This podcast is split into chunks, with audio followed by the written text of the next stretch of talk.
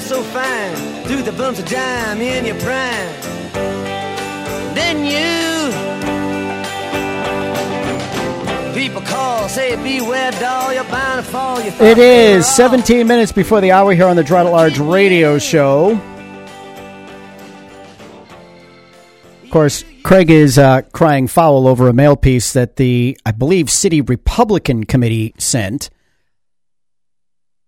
uh, uh, outlining a memo that Joyce Craig submitted to the school board in May of 2008. She's saying the mayor's misrepresenting her position uh, on those things because he didn't highlight the says, please note, I do not necessarily agree with all the ideas, but feel it is my responsibility to bring them forward to the board for review. Well, it may not have been highlighted, but the mayor, the mayor, well, it's not the mayor's, the city Republican committee, um, actually left that part in the mail piece.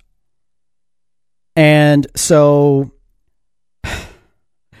the uh, the campaign piece hit her for advocating for implementation of an arrival departure fee at the airport, charging a fee for vehicles entering and leaving the airport, a surcharge on tickets at the merchantsauto.com, also known as Fisher Cat Stadium, and at the Verizon, now the Snoo Center, implementing a fee on renters, implementing an education surcharge implementation of a sales tax. And then the other part on it was uh, partner with the Chamber of Commerce Education Committee to involve the business community. But in her Facebook post, Joyce goes on to detail the rest of the items that she put forward. And I'm not sure, frankly, that some of the items in here really accrue to her uh, to her benefit. But since she didn't say which ones she agrees with or disagrees with, is it dirty pool to say that Joyce Craig put forward those proposals? Well, technically, it's correct. You can argue over its quote unquote accuracy. But let's compare that to what Joyce Craig is doing by now running around and saying that under Mayor Ted Gatsas's watch, there aren't enough math textbooks in the elementary grades, uh, and teachers are struggling to supplement uh, math in their classrooms or math materials in their classrooms as a result of the school district so badly underfunded under Mayor Ted Gatsas that it can't afford to put math books in front of every student. Well, what what Joyce is frankly either unaware of or unconcerned with is that there actually is not a lack of textbooks for Manchester's elementary schools.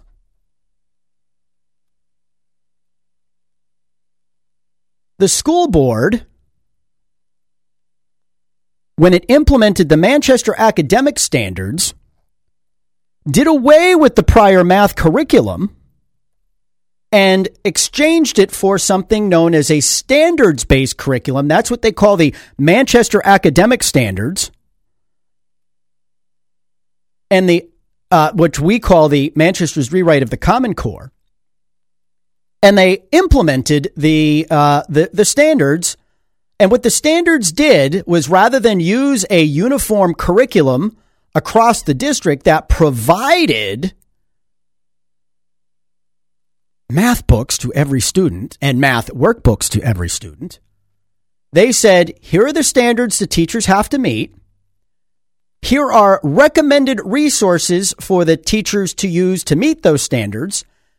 And whether they use these recommended resources, which invariably were linked to online websites, or their own, as long as they meet the standards, what they do in their classroom is their own business. Now, the district did some other stuff too, like it came up with something called pacing guides, which told the teachers where they needed to be teaching what you know what matters and by when and they had these district district wide assessments that were sent out at the uh, you know more or less at the end of every trimester, because we don't do quarters in elementary school anymore. We base everything on trimesters. And so the district tests were designed to determine whether or not the teachers were meeting the standards in the recommended time set forth by the pacing guides. And we spent all kinds of money uh, on curriculum guides. We spent all kinds of money on aligning the standards. we uh, this huge effort involving literally dozens and dozens of teachers, no parents, by the way, nobody from outside the district offices. It was all an inside job. And when it came forward, this was, you know, this was the revolutionary thing that Manchester was doing with its academic standards, flexibility for the teachers, blah, blah, blah, blah, blah. So now Joyce Craig is running around saying, oh, there aren't enough math textbooks. Well, the district shifted. Now, Ted Gatsas did vote in favor of adopting the Manchester academic standards. He did vote for what the school district is doing now. So did Sarah Ambrosi, who supports Joyce Craig. So did, well, Leslie Want wasn't on the board, but she supports the academic standards. Uh, Dan Bergeron may have actually been on the board at the time. It might have been Robin Dunphy, though. I'd have to, I think it was Dunphy. She voted against it. Tessier wasn't on the board, but she has raised no concerns over the way things are happening now. Rich Girard, who opposed this stuff when it came through, is on the board trying to fix it. I don't recall if Ross Terrio voted for it, but he probably did. Erica Connors certainly voted for it. She was the chairman of the Curriculum and Instruction Committee when this disaster went through. She's supporting Joyce Craig. I don't remember if Avard voted for it or not, but he's supporting Joyce Craig. DeRozier voted for it. Van Houten voted for it. They're supporting Joyce Craig. So if Joyce Craig is going to run around and say that Ted Gatsas is failing to provide enough math books for elementary school students in Manchester, then does she not also have to hold her supporters to task for casting the same vote that Ted Gatz has cast? Are not Sarah Ambrosi, Connie Van Houten, Kate DeRozier, Nancy Tessier, Dan Bergeron, and others who voted for this foolishness or have done nothing in their time as school board members to address it, are they not equally as fault? Should she not be condemning the rest of the school board or only Ted Gatsas and none of the people who support her for casting the very same vote? And how many of them, by the way, have done what Rich Girard, who opposed this mess as a dopey radio talk show host, what have they done since being on the board to change anything? I can tell you what I've done. I can tell you what Lisa Freeman's done. I can tell you what uh, Debbie Langton has done. We three sit on the curriculum and instruction committee.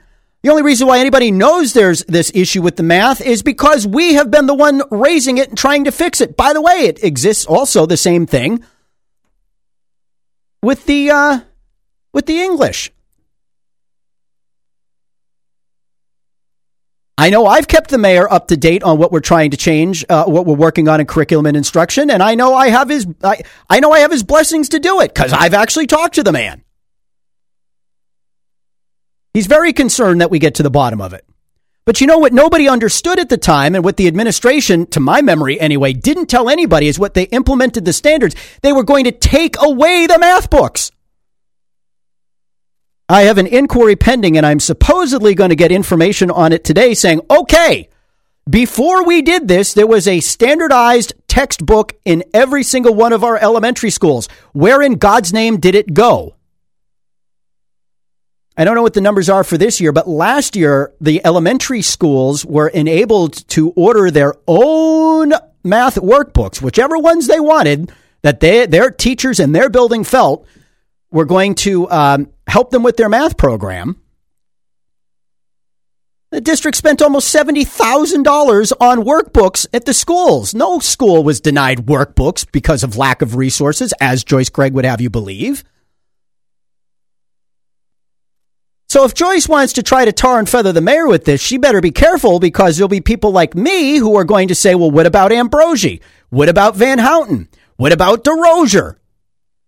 What about Connors? What about the people who were there on the board who cast the same vote the mayor did? Now, I'm trying to find out what happened to those math textbooks.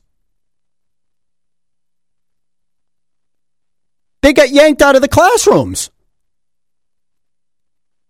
Did the district get rid of them? Are they sitting in the basement of a school somewhere? Can they be distributed back to the to, to the buildings if need be or if desired? There is one school that is using a unified textbook that from grades one through five, and it's uh, Highland Goffe's Falls School. And interestingly, almost all of their kids by the end of third grade are at grade level. Hmm. So this idea that under Mayor Ted Gatsas, funding has gotten so bad we don't have enough textbooks is uh it, it is it either shows a complete and total misunderstanding or is an outright lie. And as a member of the school board, even though I didn't support what the school board did at the time, and I have been working my brains out to try to get it fixed, because I think what has been done is wrong. I resent the fact that she's, you know, she is uh, setting up this straw man to take the school board down or take Mayor Gatsas down and the reputation of the district to it. Now, you don't have to like the system. The system, I think, does have its virtues. It does give teachers the ability to customize what they're doing in their classrooms. That was one of the selling points. I think one of its key failures, though, is that it's impossible for parents to know what's going to happen on a day to day basis, which gets me back to the whole syllabus thing, but we don't have time for that right now. But you see, she can't fault the approach of the district because too many supporters of hers cast the same vote in favor of the same program that Ted Gatz has cast. So you somehow have to make it a management and budget issue so you can blame him for not having enough textbooks, which is just as dishonest as the day is long because the district did away with the textbooks. Only Deborah Livingston, David Ryan, and the other architects of this whiz bang thing didn't tell anybody that they were going to yank the textbooks out of the classroom. So the question is, where are the textbooks? And do the teachers want them back? If the teachers want them back, let's give it back to them. And that the work that Dr. Vargas and the Curriculum and Instruction Committee have started to do to you know to review and overhaul what we're doing in math and soon language arts, also known as English at the elementary level in particular, go forward. And let's do it in a reasoned, honest approach like we did with the overhauling of the assessment scheme so that the outcomes are good for kids, not for politicians. Which, by the way, I would tell you, if it's good for kids, it will be good for politicians, which is a problem, I guess, if you're running against an incumbent. A problem you don't want to deal with if you're the challenger. And I'll wrap it up on this. I have been, uh, I, you know, over the weekend,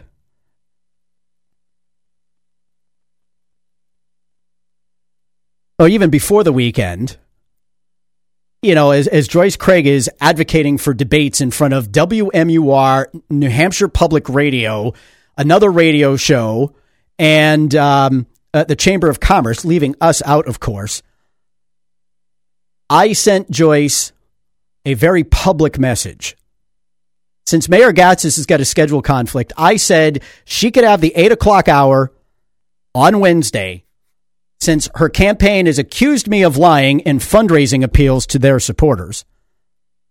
And since they routinely complain that I misrepresent or get it wrong, I gave her a carte blanche open mic.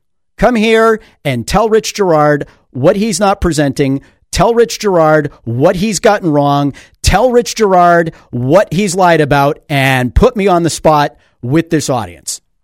Go ahead, do it. And anybody who actually listens to this show knows I don't set traps for my guests, especially if I believe they'll hang themselves. And I don't ambush people, and I go out of my way to make sure that they get to put their point of view across. But let me tell you why Joyce Craig isn't going to respond, though I wish she would, to the invitation to be here, just like she didn't include me in the list of uh, media organizations that should uh, host a debate. It's because when you have somebody who knows the issues, and knows your record and knows what the facts are, it's awfully hard. It's awfully hard to pull the wool over their eyes and the eyes of the people who, in this case, would be listening. This is Girard at Large. Alrighty, folks. Tomorrow we are going to have a busy, busy show. In addition to Jim Gadet, who will join us for public safety this week, and the Greater Uni- uh, Granite United Way, we'll hear from Ward One Aldermanic candidate Christopher Stewart in the eight o'clock hour. Plus, we'll have more on what's going on in Las Vegas and more of what's happening here on the campaign trail in the Queen City. For the entire team here at Girard at Large, I am your, once again, inviting Joyce Craig to this radio show to set the record straight. I promise I'll just sit here and go, uh huh, uh huh, nod and smile with a question here and there to verify things. I am your ever humble host, Rich Girard. Thanks for tuning in. Until Monday, tomorrow, today, tomorrow. Yeah, today's Monday. Till Tuesday, tomorrow. be good, be well. Don't do anything we wouldn't do. We're proud to have in the audience. Thanks for being there. Please remember our sponsors. Give them the first opportunity to earn your business and let them know you heard about them on Girard Large. It matters. Be good, everyone.